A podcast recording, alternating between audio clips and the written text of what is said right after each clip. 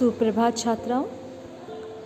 आज हम आपकी छठी कक्षा की हिंदी की पुस्तिका वसंत का पाठ चार, चाँद से थोड़ी सी गप्पे का भावार्थ समझेंगे। इस कविता में एक छोटी सी दस ग्यारह साल की लड़की चाँद से गप्पे लड़ा रही है। गप्पे लड़ाना यानी वो अपने मन की बातें चाँद के साथ कर रही है। और कहती, कह रही है, गोल है खूब मगर, आप तिरछे नज़र आते हैं ज़रा। आप पहने हुए हैं कुल आकाश तारो जड़ा। सिर्फ़ मुँह खोले हुए हैं अपना गोरा चिट्टा गोल मटोल लड़की चाँद से कह रही है कि, चाँद, आप तो खूब गोल नज़र आ रहे हैं, पर आप थोड़े तिरछे भी नज़र आ रहे हैं। तिरछे यानी टेढ़े से नज़र आ रहे हैं। चाँद होता तो गोल है, पर कभी कभी वो तिरछा, आधा भी दिखाई देता है। और लड़की कह रही है कि ऐसा लग रहा है जैसे आपने इस आकाश का, इस पूरे आकाश का तारों से जड़ा हुआ कपड़ा पहना है। यानी कि ऐसा लग रहा है जैसे वो चाँद का मुँह है, जो चाँद दिख रहा है आकाश में, वो चाँद का मुँह है और जो पूरा आकाश फैला हुआ है, तारों से भरा हुआ, वो उस चाँद के कपड़े हैं। लड़की कहती है कि ऐसा लग रहा है जैसे आप मुँह खोले हुए हैं अपना और आपका मुँह गोरा चिट्टा गोल मटोल है, क्योंकि चाँद का रंग तो होता है सफ़ेद और वो होता है गोल। तो ऐसा लगता है जैसे गोल मटोल, गोरा चिट्टा चाँद आसमान में खड़ा हुआ है। फिर वो लड़की कहती है, अपनी पोशाक को फैलाए हुए चारों सिमत आप कुछ तिरछे नज़र आते हैं, जाने कैसे खूब हैं जो कि, वाह जी वाह, हमको बुद्धू ही निरा समझा है।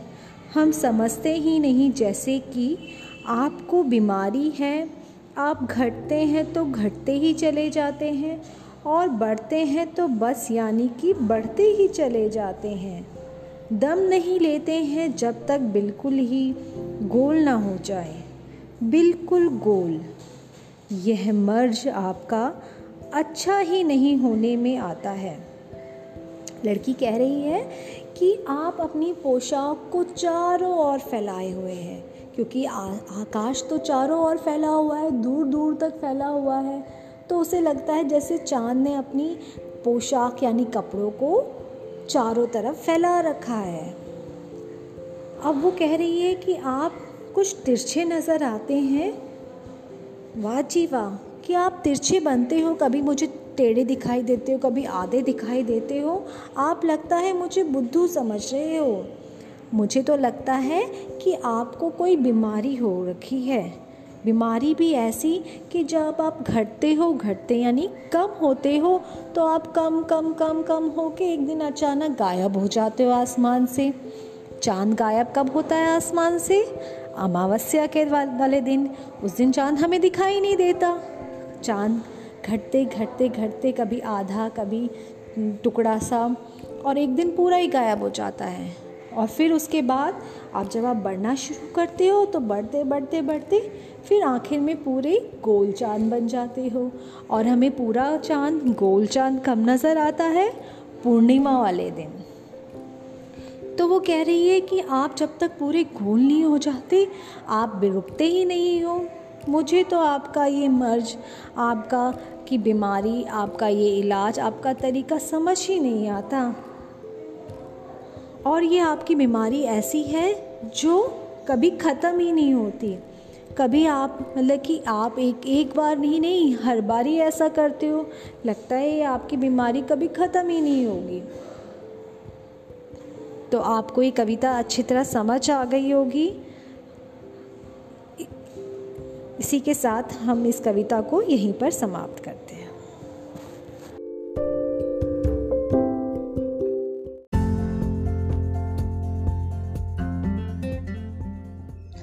प्यारे बच्चों, आज हम कक्षा छठी की कविता साथी हाथ बढ़ाना की व्याख्या कर उसका सार समझेंगे। साथी हाथ बढ़ाना कविता लिखी है साहिर लुधियानवी ने, जो कि एक बहुत प्रसिद्ध गीतकार, कवि रह चुके हैं। कविताएँ लिखने के अलावा वो फ़िल्मों में भी अपने गाने लिखने के लिए प्रसिद्ध हो चुके हैं। साथी हाथ बढ़ाना कविता जैसा कि शीर्षक से ही स्पष्ट होता है हमें कि साथी हाथ बढ़ाना, यानी कि हमें अपने साथी दोस्तों की मदद के लिए हाथ बढ़ाना चाहिए। हमें हर किसी की मदद करनी चाहिए। किसी की भी मदद करके क्या फ़ायदे होते हैं? जब हम किसी काम को कोई अकेला करता है तो उसके क्या नुकसान होते हैं?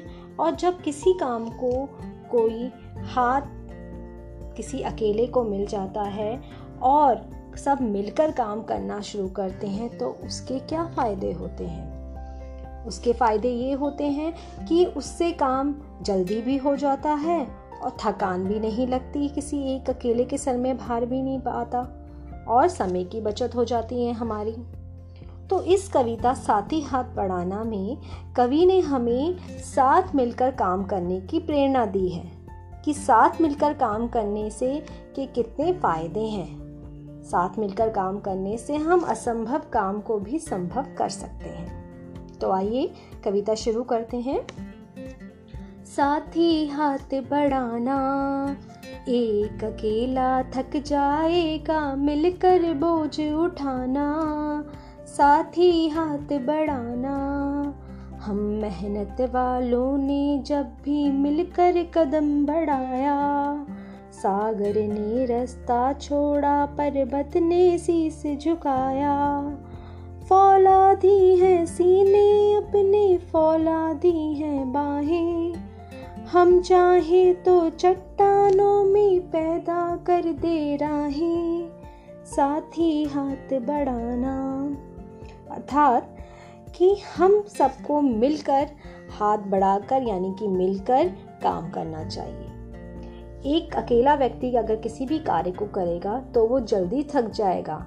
इसीलिए हमें साथ में मिलकर बोझ उठाना चाहिए, साथ में मिलकर काम करना चाहिए। हम मेहनत वाले, जो मेहनतशील व्यक्ति होते हैं, जब भी वो मिलकर काम करते हैं, यानी कि दो चार अगर इकट्ठे मेहनत करने वाले मिलकर काम करेंगे तो वो असंभव कार्य को भी संभव कर देते हैं। उनके सामने सागर भी अपना रास्ता छोड़ देता है। पर्वत भी पर्वत यानी पहाड़ भी शीश झुका लेता है, जो कि असंभव कार्य हैं। परंतु उन मेहनत वालों की, कि मेहनत को देखकर, उनके साथ मिलकर कार्य करने को देखकर ये सारी असंभव कार्य भी संभव हो जाते हैं। फौला दी हैं, सीने अपने फौला दी हैं, बाहें। ऐसे जो मेहनत करने वाले लोग होते हैं, उनके सीने, उनकी बाहें फौलादी होती हैं, यानी कि लोहे की तरह मज़बूत होती हैं। हम चाहें तो चट्टानों में पैदा कर दे रहे हैं। हम चाहें तो चट्टानों में पैदा कर दे रहे हैं। हम, यानी कि मेहनत करने वाले लोग चाहें तो चट्टानों को काट कर उसमें रास्ते भी बना सकते हैं, जो कि बहुत ही कठिन कार्य है। परंतु वो इस कठिन कार्य को क्यों कर सकते हैं? क्योंकि वो साथ मिलकर काम कर रहे हैं। मेहनत अपने लेकिरे का, मेहनत से क्या डरना? कल गैरों की खातिर की आज अपनी खातिर करना। अपना दुख भी एक है साथी, अपना सुख भी एक। अपनी मंजिल, सच की मंजिल, अपना रास्ता नेक। साथी हाथ बढ़ाना हम जो मेहनत करने वाले लोग होते हैं, हम लोगों की मेहनत से ही हम अपना भाग्य लिखते हैं। तो हमें मेहनत से डरने की क्या ज़रूरत है? हम जितनी मेहनत करेंगे, हमारा भाग्य उतना चमकेगा। कल हमने गैरों की, यानी कि हम दूसरों की खातिर जब इतनी मेहनत कर सकते हैं तो हम अगर अपनी खातिर मेहनत करेंगे तो हम कहाँ से कहाँ पहुँच सकते हैं? आपने देखा होगा, आपके आसपास जो जिन मकानों में, जिन सुविधाओं में को आप ग्रहण कर रहे हो, जो बिल्डिंगें हैं, पुल हैं, जो भी सामान है, ये सब किसने बनाई है? कोई कारीगर मज़दूरों ने मिलकर बनाई है, वो मज़दूर कितनी मेहनत करते हैं? और उनकी ये मेहनत का फल कितना मिलता है, उन्हें थोड़ा बहुत मिलता है। पर अगर वही मेहनत कल को वो अपने लिए करने लग गए तो वो कहाँ से कहाँ पहुँच सकते हैं। इसीलिए मेहनत से घबराना नहीं है। अपने लिए, स्वयं के लिए मेहनत करनी है। अपना दुख भी एक है, साथ ही अपना सुख भी एक। जो मेहनत करने वाले लोग होते हैं, उनका दुख भी एक जैसा ही होता है और उनका सुख भी एक जैसा ही होता है। जिन चीज़ों, जो चीज़ें दुखी करती हैं, वो सबको दुखी करती हैं और जो चीज़ें सुख देती हैं, वो सबको सुख देती हैं। अपनी मंजिल, सच की मंजिल अपना रास्ता ने जो मेहनत करने वाले लोग होते हैं, वो सच्चे होते हैं, वो नेक होते हैं। कभी भी छूट का या गलत चीज़ों का सहारा नहीं लेते। एक से एक मिले तो कतरा बन जाता है दरिया। एक से एक मिले तो जर्रा बन जाता है सहरा। एक से एक मिले तो राई बन सकती है पर्वत। एक से एक मिले तो इंसान बस में कर ले किस्मत। साथ ही हाथ बढ़ाना, साथ ही हाथ बढ़ाना। अर्थात अगर एक एक कतरा मिला दिया जाए तो वो दरिया का रूप धारण कर सकता है। एक एक बूंद से ही बहती नदी बनती है, सागर बनता है। एक से एक मिले तो ज़र्रा, अगर कर्ण, रेत का एक एक कर्ण मिलकर ही तो सहरा, यानी कि रेगिस्तान बनता है। एक से एक एक एक मिट्टी का कण कण मिलकर जो है पर्वत बनता है। और इसी प्रकार जब ये छोटी छोटी चीज़ें मिलकर जब वो बड़ा, विशाल रूप धारण कर सकती हैं तो सोचिए, अगर हम एक एक इंसान मिल जाएँ तो हम सब मिलकर कार्य करें, मिलकर मेहनत करें तो हम क्यों नहीं अपनी किस्मत अपने बस में कर सकते? हम जो चाहते हैं, हम वो करके दिखा सकते हैं। तो उसके लिए क्या ज़रूरी है? उसके लिए ज़रूरी है मेहनत और मिलकर काम करना। मेहनत करने से और मिलकर काम करने से हम किसी भी असंभव कार्य को संभव कर सकते हैं। हम अपनी किस्मत में जो चाहे पा सकते हैं। इसीलिए साथी हाथ बढ़ाना, साथियों आओ मिलकर मिलकर कार्य करें, हम सब एक साथ मिलकर मेहनत करें। तो ये कविता आपको आशा है समझ में आ गई हो गई इस कविता के ऊपर फ़िल्म का एक गाना भी बना है। जो बहुत पुरानी फ़िल्म है, नया दौर, उस फ़िल्म में इसे गाने के रूप में भी प्रयोग किया गया है। आप उसे भी ज़रूर सुनिएगा। धन्यवाद।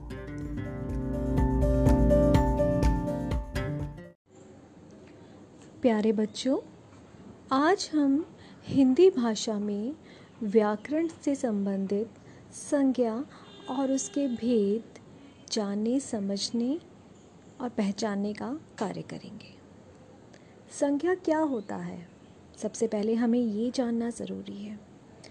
संज्ञा, आप अपने आसपास किसी भी व्यक्ति, वस्तु, स्थान या किसी भी भाव को देखते हो तो उसको इसके द्वारा हम जिस शब्द का प्रयोग करते हैं, उसी शब्द को हम संज्ञा कहते हैं।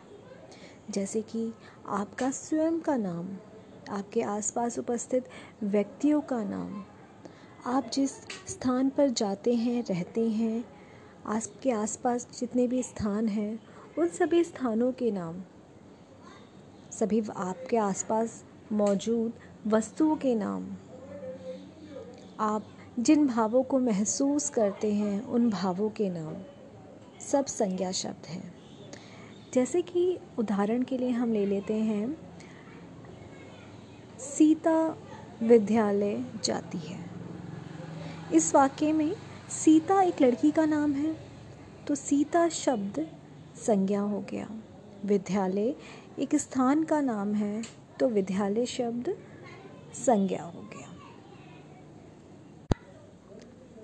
राम और मोहन रेलगाड़ी से मुंबई जाते हैं। तो देखिए इस वाक्य में राम और मोहन दो व्यक्तियों के नाम हो गए। तो ये भी संज्ञा शब्द हुए। रेलगाड़ी एक वस्तु है तो वो भी संज्ञा शब्द हुआ। और मुंबई, वो भी एक स्थान है तो वो भी एक संज्ञा शब्द है। उसी प्रकार घी, करेला कड़वा है तो करेले की कड़वाहट, ये संज्ञा शब्द है। मिठाई की मिठास, ये संज्ञा शब्द है। बच्चे का बचपन, संज्ञा शब्द है। बूढ़े का बुढ़ापा, संज्ञा शब्द है। तो संज्ञा शब्द को और अधिक समझने के लिए हम संज्ञा के भेदों को जानते हैं। संज्ञा के तीन भेद होते हैं। व्यक्तिवाचक संज्ञा, जातिवाचक संज्ञा और भाववाचक संज्ञा। व्यक्तिवाचक संज्ञा, जब हम किसी व्यक्ति विशेष के लिए किसी शब्द का प्रयोग करते हैं तो वो व्यक्तिवाचक संज्ञा कहा जाता है। जैसे कि आपने देखा, इंदिरा गांधी हमारे देश की प्रधानमंत्री थी, नरेंद्र मोदी हमारे देश के प्रधानमंत्री हैं। तो इन दोनों ही वाक्यों में आप देखोगे कि एक व्यक्ति विशेष की बात की जा रही है, इंदिरा गांधी और नरेंद्र मोदी। दोनों ही क्या है? व्यक्तिवाचक संख्या है। हिमालय सबसे ऊँचा पर्वत है। हिमालय क्या है? एक व्यक्तिवाचक संज्ञा है। गंगा पवित्र नदी है। गंगा क्या है? व्यक्तिवाचक संज्ञा है। इसी तरह राम खाना खाता है। राम क्या है? व्यक्तिवाचक संज्ञा गीता पुस्तक पढ़ती है। गीता को क्या है? व्यक्तिवाचक संज्ञा है। यानी कि किसी व्यक्ति विशेष के बारे में बताया जा रहा है। उसी प्रकार जातिवाचक संज्ञा क्या होती है? जहाँ पे किसी एक व्यक्ति के बारे में नहीं बताया जाता, बल्कि उससे संबंधित सभी जातियों के बारे में बताया जाता है। उससे संबंधित पूरी जाति का विवरण, पूरी जाति के बारे में जानकारी हमें उस एक शब्द से मिल जाती है। जैसे कि हमने व्यक्तिवाचक में पढ़ा था, गंगा एक पवित्र नदी है। इसी तरह अगर हम बोलें कि नदियाँ हमें पानी देती हैं, या नदी हिमालय से निकलती है तो नदी शब्द जो है, किसी एक हम विशेष नदी के बारे में नहीं बोल रहे। हम सभी नदियों के बारे में बोल रहे हैं जो हिमालय से निकलती है।